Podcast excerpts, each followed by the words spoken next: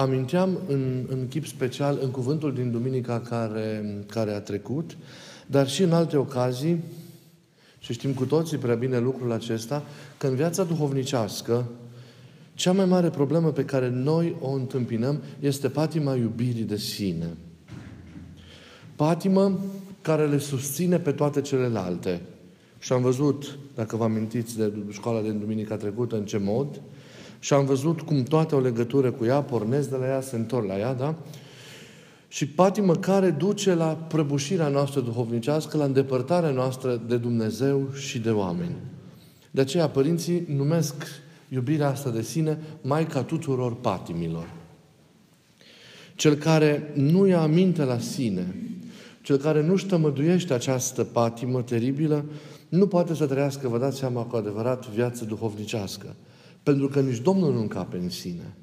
Nici voia Lui nu poate să fie, să fie împlinită de către o inimă care se slujește în mod egoist doar pe ea însăși. Înaintarea înspre Domnul este deci imposibilă datorită eului. Și atunci totul devine o formă, pentru că improvizăm, da? pentru că ne mascăm, nu? pentru că vrem să și părem că tărim duhovnicește, dar noi în același timp nu ne-am lepădat de noi și atunci totul pare o formă, o mimă, o aparență, totul e o minciună, e o impostură, este o falsitate. Mimezi ceea ce nu ai, te arăți celorlalți așa cum de fapt tu nu ești. Și asta se cheamă ipocrizie. Sau în limbajul părinților, și vom întâlni acest cuvânt mai cu seamă atunci când citim în cărțile de, de duhovnicie, se numește fățărnicie. Intrarea fără lepădarea sinelui în viața duhovnicească, de fapt, dacă putem vorbi de o intrare fără lepădarea sinelui în viața duhovnicească, generează un astfel de fel de a fi. Generează ipocrizia aceasta, care se poate manifesta atât față de, de sine însuși, când omul crede chiar că e altceva el. Când E incapabil să se vadă pe el, e orb să se vadă pe el așa cum este de fapt, când nu e realist cu sine însuși, când disimulează, când nu se vede că e neputincios și că are nevoie de, de ajutor, ă, dar în același timp se vede mai ales patima aceasta iubirii de sine față de ceilalți. Atunci când încearcă să pară, chiar dacă el știe cum e, în fața celorlalți, ceea ce nu e atunci când vorba Evangheliei văruiește lutul, ca să nu mai pară ceea ce, ceea ce este. Sunt anumite cuvinte, să știți, de o extraordinare asprime pe care Iisus le-a adresat nu tâlharilor, nu desfrânaților, nu hoților, nu necredincioșilor, ci ipocriților, oamenilor fățarnici. Nu l-am văzut niciodată în Evanghelie pe Iisus supărat pe cineva sau pe ceva, așa cum l-am văzut de atâtea ori supărat pe ipocrizie, pe fățărnicie sau pe oameni ipocriți și fățarnici. El i-a numit de atâtea ori și vă amintiți dacă ați răsfăit paginile Evangheliilor, i-a numit pe aceștia șerpi, pui de năpârcă, vulpi, morminte văruite și așa mai departe. Ei, despre acest tip de oameni Marele Sfânt al secolului trecut, Luca, ierarhul al, al Crimei, a zis, au zis ce frumos descrie un om ipocrit, un om fățarnic. Fățarnicul este cel care poartă masca evlaviei. Dar dincolo de această evlavie nu se află nimic duhovnicesc în el.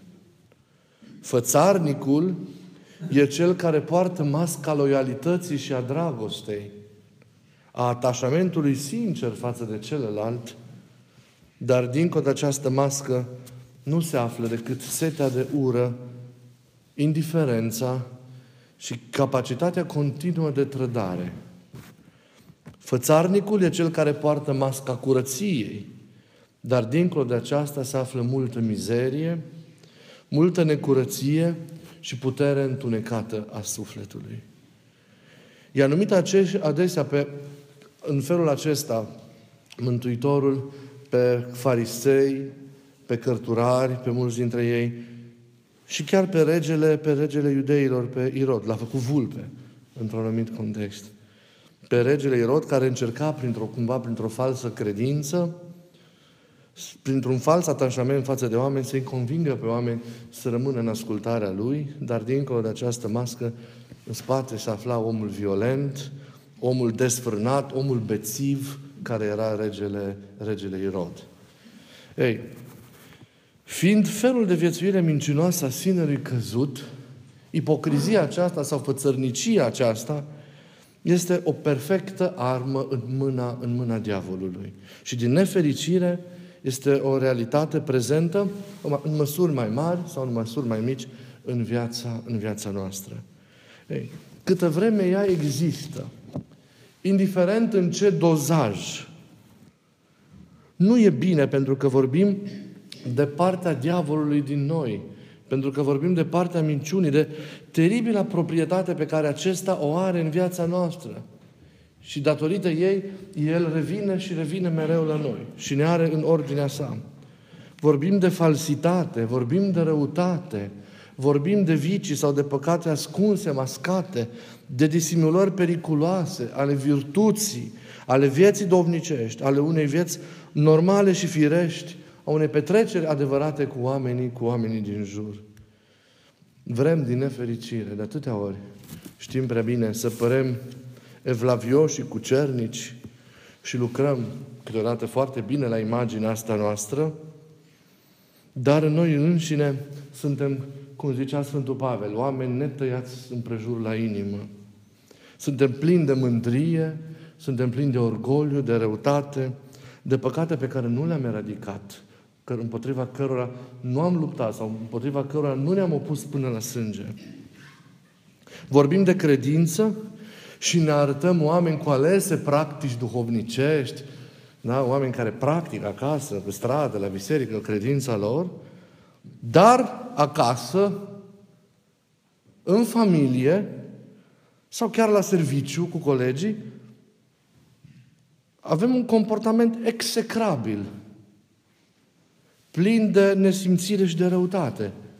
Nu puțini sunt soții și nu puține sunt soțiile care vin și îmi spun de cine e omul din biserică fără mască, de cum se poartă acasă, de cât de nemernic e acasă, de ce face la serviciu, de cum se poartă cu subalternii și cu oamenii de lângă.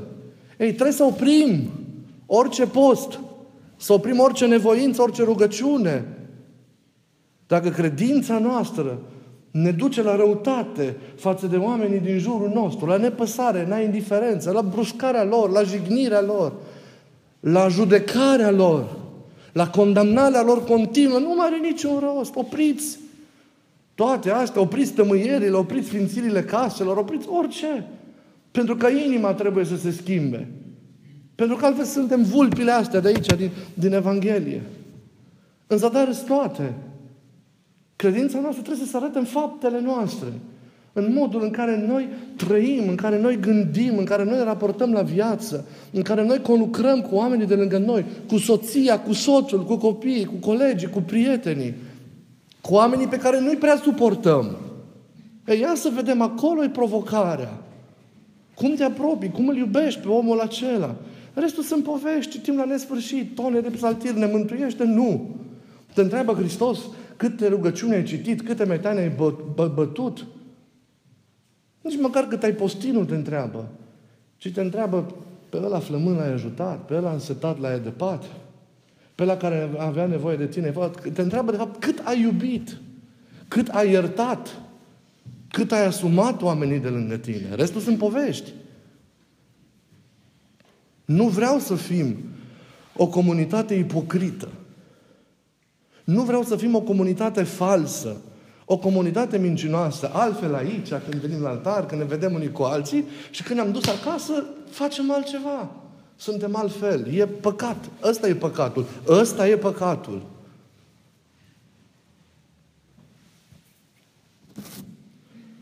Vor, ipocritul vorbește de fapt de iubire, dar el nu se poate iubi decât pe sine. Și pe toată lumea o judecă în funcție de cum îi se pare lui după mintea lui, după dreptatea lui, nu mai caută să facă ceea ce am spus la întâlnirile precedente. Să-l înțeleagă și pe celălalt, să gândească ca și celălalt, să vadă ce efect are cuvântul lui, fapta lui, gestul lui în conștiința celuilalt.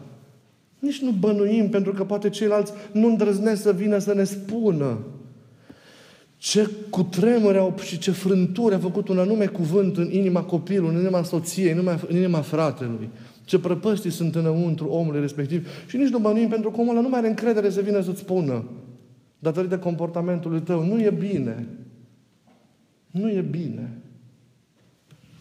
Eu știu că mie îmi spun și unii și ceilalți. Dar nu e bine. Ipocritul își iubește doar sinele și tot ceea ce el încuvințează și îl întărește pe acesta. Ipocritul prețuiește interesat oamenii.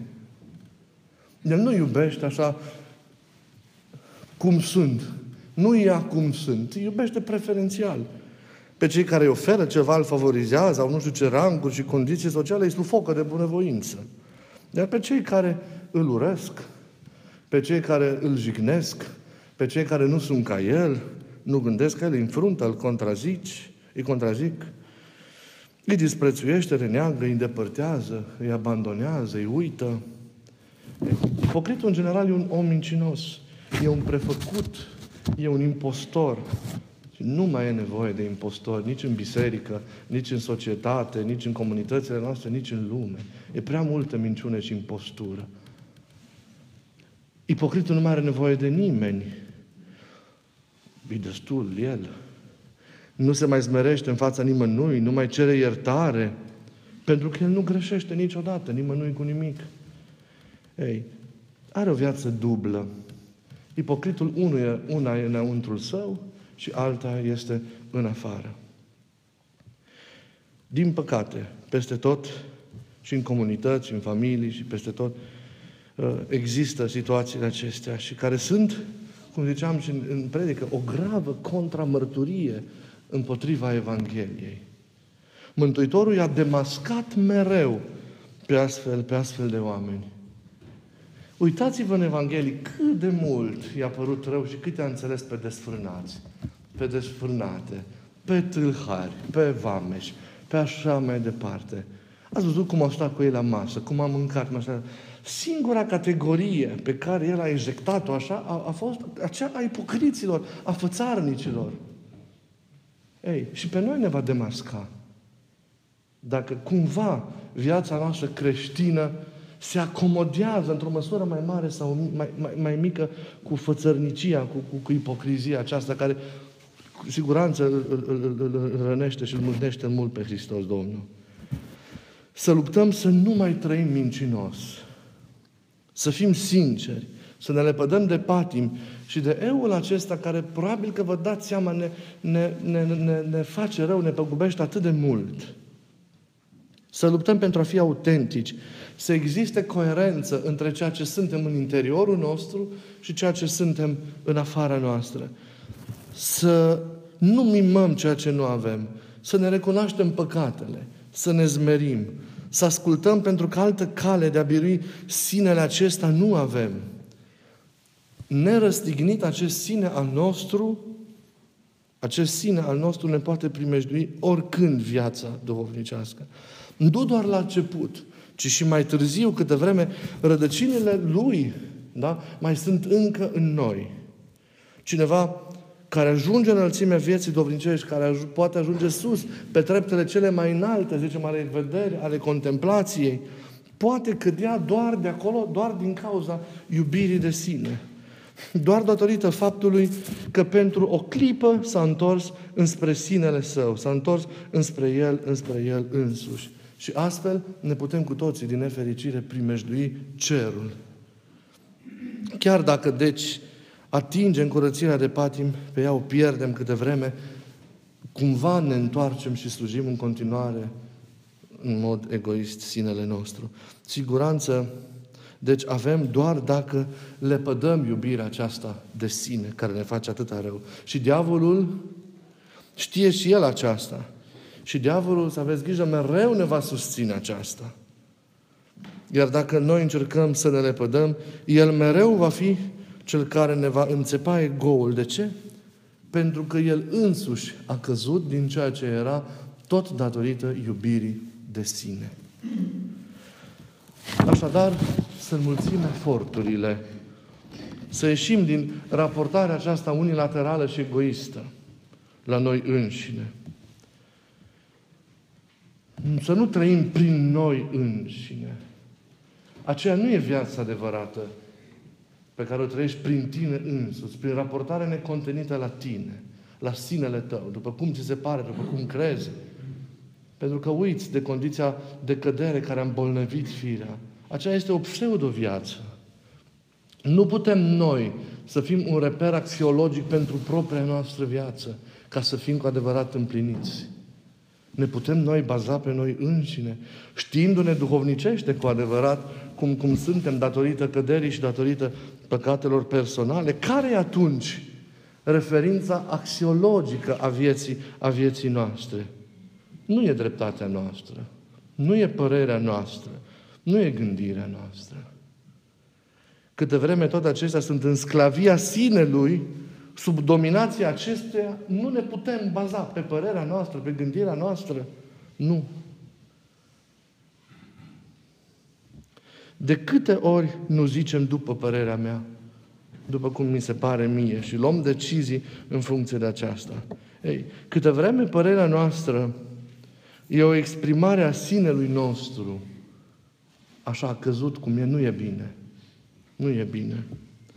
Nu ne putem bizui apoi nici pe părerea lumii, care este o părere formată pe sinele ei, colectiv, care poate suferi de aceeași rană a căderii.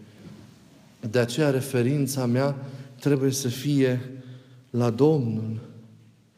Raportarea mea după care eu trăiesc trebuie să fie cuvântul Lui, gândul Lui, voia Lui, Evanghelia Lui.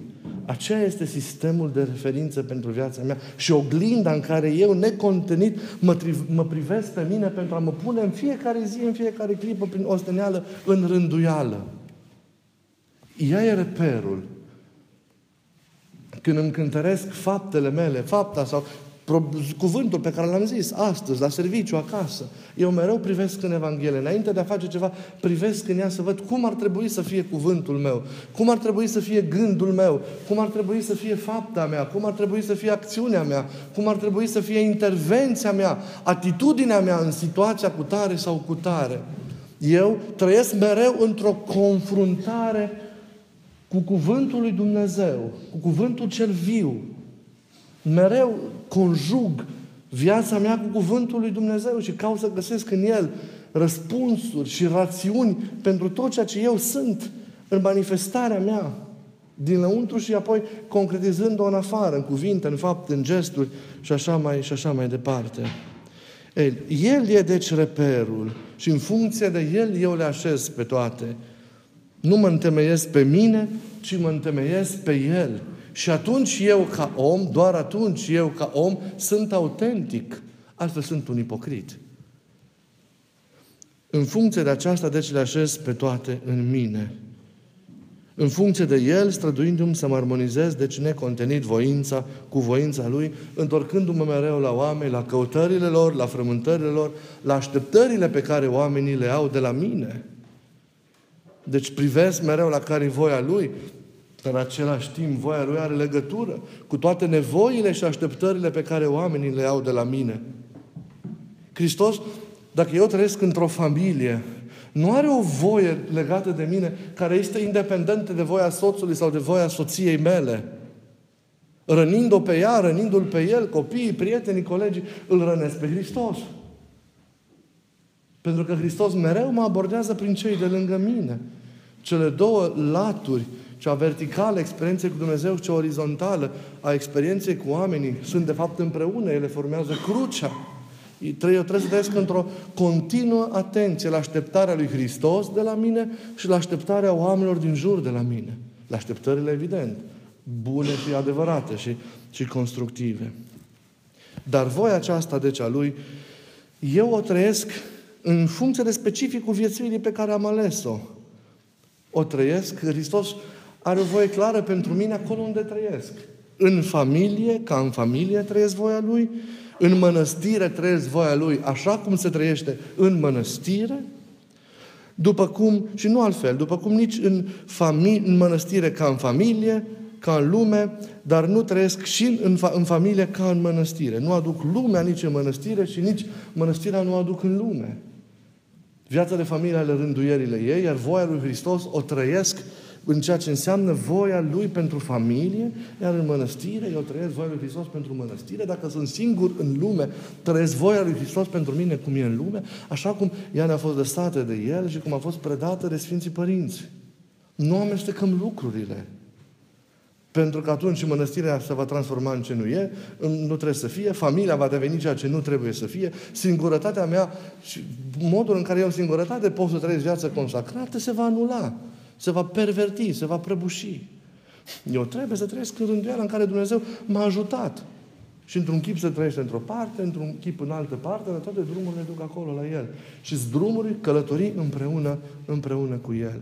Ei, trebuie să știm bine toate lucrurile acestea să ne știm locul, să ne știm măsura, să ne știm rânduiala, să avem grijă unii de ceilalți și să trăim așa, cum, cum se cuvine, nu cu așteptări de șarte și, și așa mai departe, de cum credem noi, inventând noi reguli și așa mai departe. Nu e.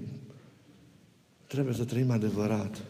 Despre asta oricum vom mai vorbi de multe ori, dar tema centrală a vrut să, să, să, să fie pe, pe această situație în care de multe ori, de multe ori trăim în, în, în ipocrizia asta, în fățărnicia aceasta care face atât de multe ravagii. Și nu e bine, nu e bine. Nu e bine. Nu trebuie să existe între noi, în comunitățile noastre, nu trebuie să existe ipocrizie. Poate că e într-o măsură mai mare sau mai mică în fiecare, dar dacă e, trebuie să o repădăm. Nu. Să ne vedem realist cum suntem. Să cerem Duhului Sfânt să ne ajute să ne vedem.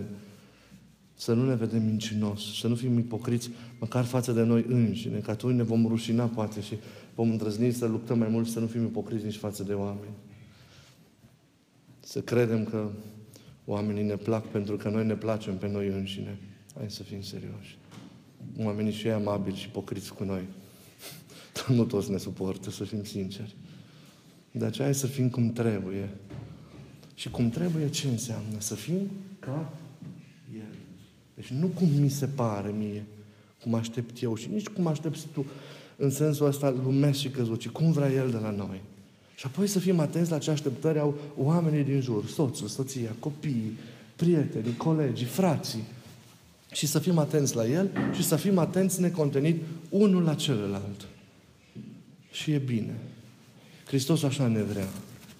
Și așa să ne ajute Dumnezeu pe toți ca să trăim în fiecare zi și în fiecare clipă a vieții. Și atunci vom fi autentici. Și atunci vom trăi cu adevărat bucuria Lui, bucuria de a fi unii cu ceilalți, de a merge împreună, pentru că trebuie să răzbim. Ispite, încercări, provocări vin, dar uniți în credință, sinceri unii cu ceilalți, în Duhul Lui, reușim să trecem peste toate și să biruim. Să rămânem în bucurie și să rândească El ca această bucurie și biruință pe care deja o avem să nu se ia nici când de la noi. Amin.